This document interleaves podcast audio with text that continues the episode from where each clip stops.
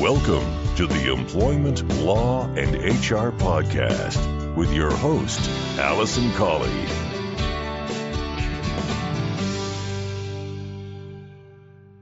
Hello, and welcome to this episode 93 of the Employment Law and HR podcast. I'm your host, Alison Colley. I'm a solicitor and employment law specialist, and I run my own firm, Real Employment Law Advice. We provide advice and assistance to employees and employers throughout the UK on all aspects of employment law and HR, and basically just best practice. For those of you who haven't listened before, the purpose of this podcast is to provide employers, managers, supervisors, business owners with information in easy to consume updates on employment law and again, best practice really, just sharing some knowledge so that you can be a better employer.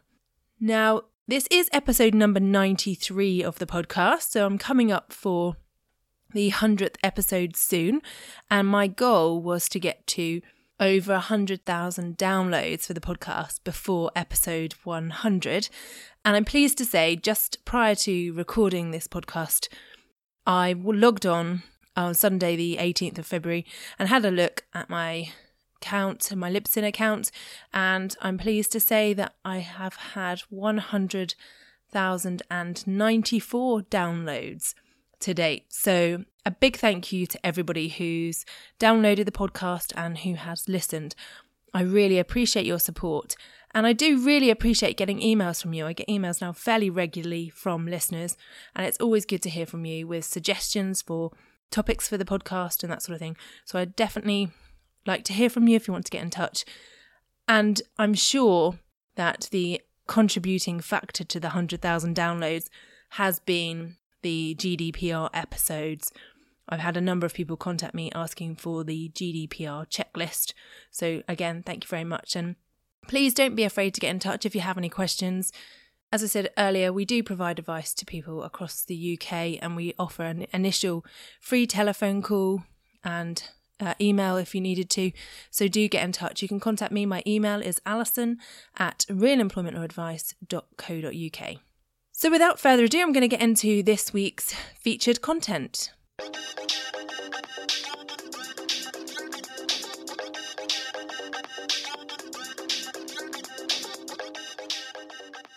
So, this week sees a return to covering a case it's been a little while since I've covered a case that's been in the news, and I've been doing various other updates and sort of fitting in cases here and there when they come up.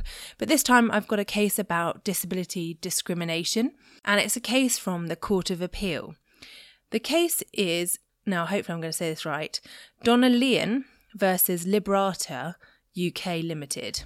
And the case was brought by Miss Donelien, who was dismissed from her employment back in October 2009. So, before I go any further about this case, it just goes to illustrate the length of time that these things can go on for. So, Miss Donelien was dismissed in 2009. Her case went to the Employment Tribunal. It then went to the Employment Appeal Tribunal in 2014. And then finally, there was a further hearing in the Court of Appeal in November 2017, and the judgment has recently been issued on this case. So, from 2009 to receiving the judgment in 2018. So, that's, you know, a substantial amount of time for this to be going on for both parties. And it's certainly something I know when I advise people, they don't realise how long that these cases can be going on for. Particularly as there's such a short window of time in the employment tribunal to make a claim. You only have normally three months. So people think, well, it's only a short period of time to make the claim. Surely it must be dealt with fairly quickly. Well, in fact, if the case is appealed like this one has been, as far as the Court of Appeal, it can take, obviously in this case, sort of nine years from when she was terminated from her employment. So it's just an interesting point to note. Anyway, Miss Donelien was employed by Liberata UK Limited for approximately 11 years before she was dismissed. And my understanding from the judgment and the facts that were given is that Liberata UK Limited are a outsourcing business providing business services and outsourcing services to various organisations, including a London Borough Council where Miss Donelien worked as a court officer. Um, I understand that she dealt with preparing cases for court for the council there. But anyway, the reason why she was dismissed was because of her absence from work and her failure to comply with the absence procedure. So there were three reasons given by the employer for her dismissal, and that was unsatisfactory attendance, a failure to comply with their notification procedures. So when she was absent, she failed to inform them within the appropriate timescale in the appropriate way, and she failed to work her contractual hours. There were a variety of reasons given for Miss Donelien's absence over the period of time.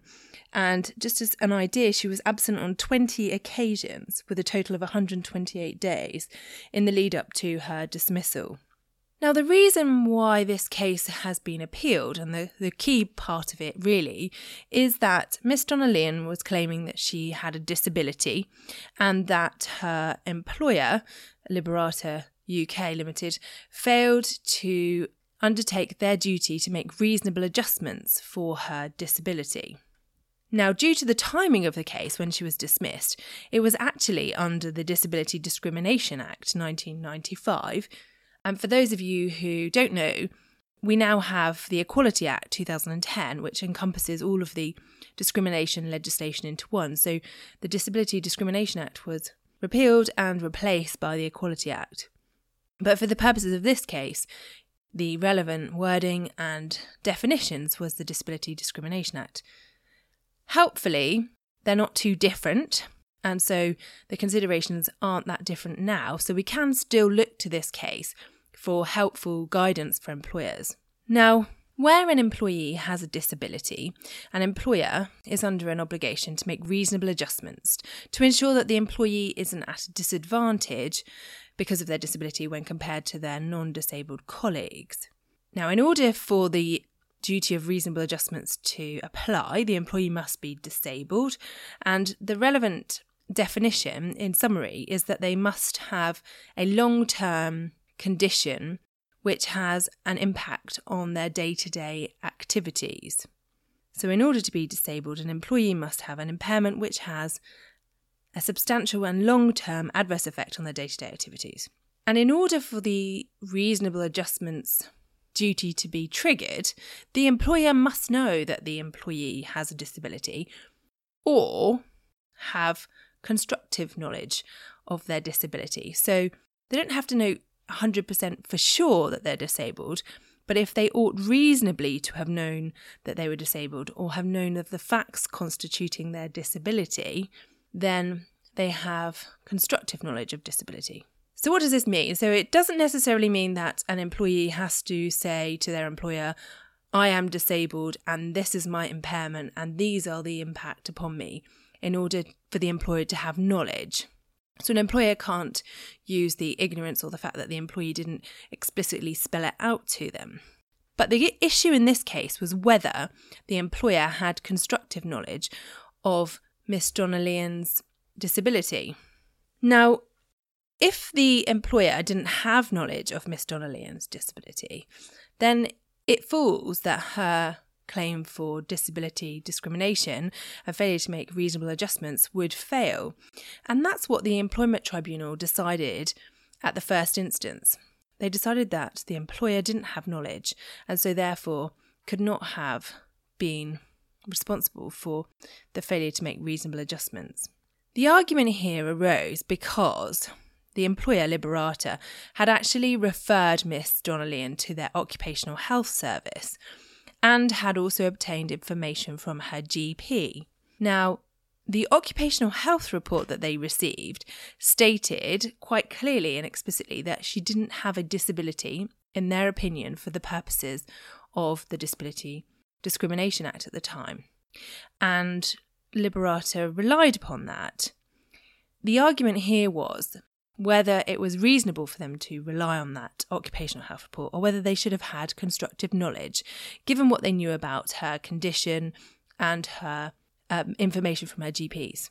So, on looking at all of the issues, the Court of Appeal agreed with the Employment Tribunal on this matter that in this case, Liberata didn't have knowledge of her disability at the time they took their decision and the time in which they failed to make reasonable adjustments. And that was because they had the occupational health report. But they didn't just blindly rely on that. They also had information from Miss Donelien and herself, information about her condition, and also from her doctor. Now, because Miss Donelien had a variety of health difficulties, including stress and anxiety, she would be off for various reasons throughout that time. And it was noted that many of her absences were for things like flu and colds and generalised stress and anxiety. And there were four letters from her GP, all of which gave details of different conditions and were inconsistent.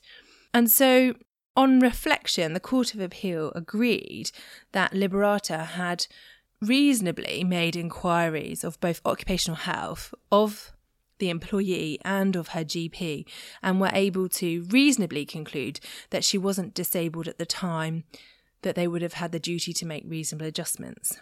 They had raised the right questions and they had sought clarification rather than just receiving the occupational health report and rubber stamping it and saying, okay, the occupational health report says she's not disabled, and therefore, regardless of what else we know about her, we will follow that. Which was basically what meant they were successful in defending this claim all the way through from the Employment Tribunal to the Court of Appeal.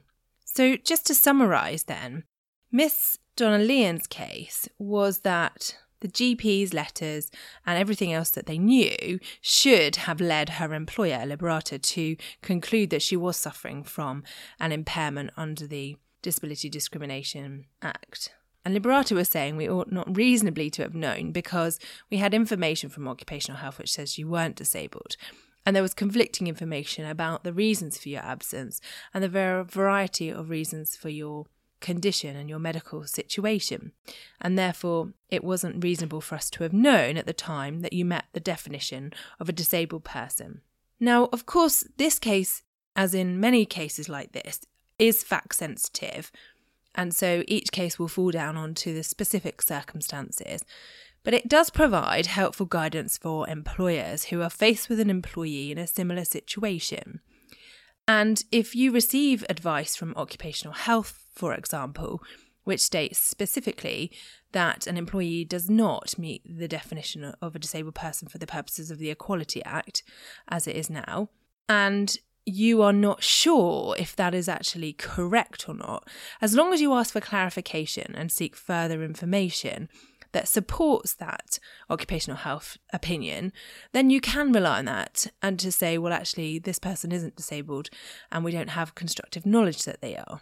If, however, you get the occupational health report and it says that, and you do nothing against a backdrop of other information or, you know, sensibly you should have known otherwise, then you may still be decided to have had constructive knowledge of the disability, regardless of the occupational health report. Practically, unfortunately for the employer in this situation, they had an employee who was being uncooperative and unhelpful and who wasn't willing to engage with them and wouldn't allow their occupational health doctors to contact her GP for more information. Had she been cooperative or allowed that to happen, it might actually have helped her case because they could have reached the conclusion that she was disabled earlier on and it would have triggered the obligation to make reasonable adjustments. And then, had Liberata not done so, she would have been successful with her claims.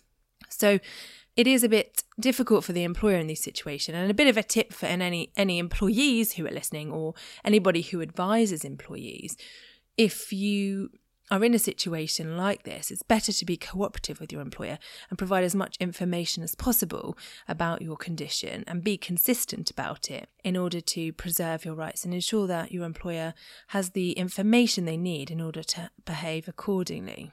So, just the final point the takeaway from this for employers is that if you have an employee who seems to have a consistent medical condition or has long term absences, it's really important to get some advice and support about it before making any decisions.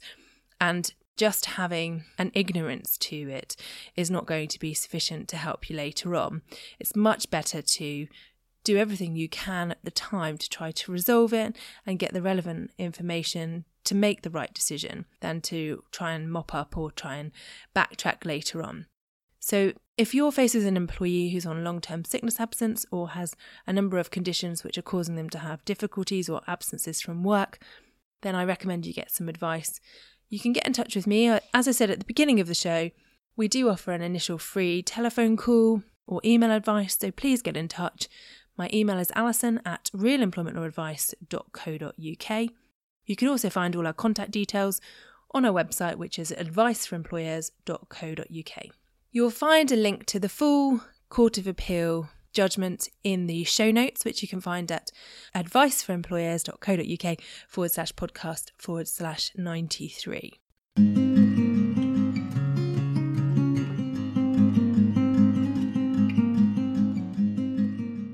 If you've enjoyed listening to the podcast, or if you've been one of the people that have been downloading the one of the 100,000 episodes over the years, then I'd be really grateful if you could leave me a review wherever you're listening to this, whether it be in Spotify, Stitcher, iTunes, or even on the website, you can leave a comment with a review.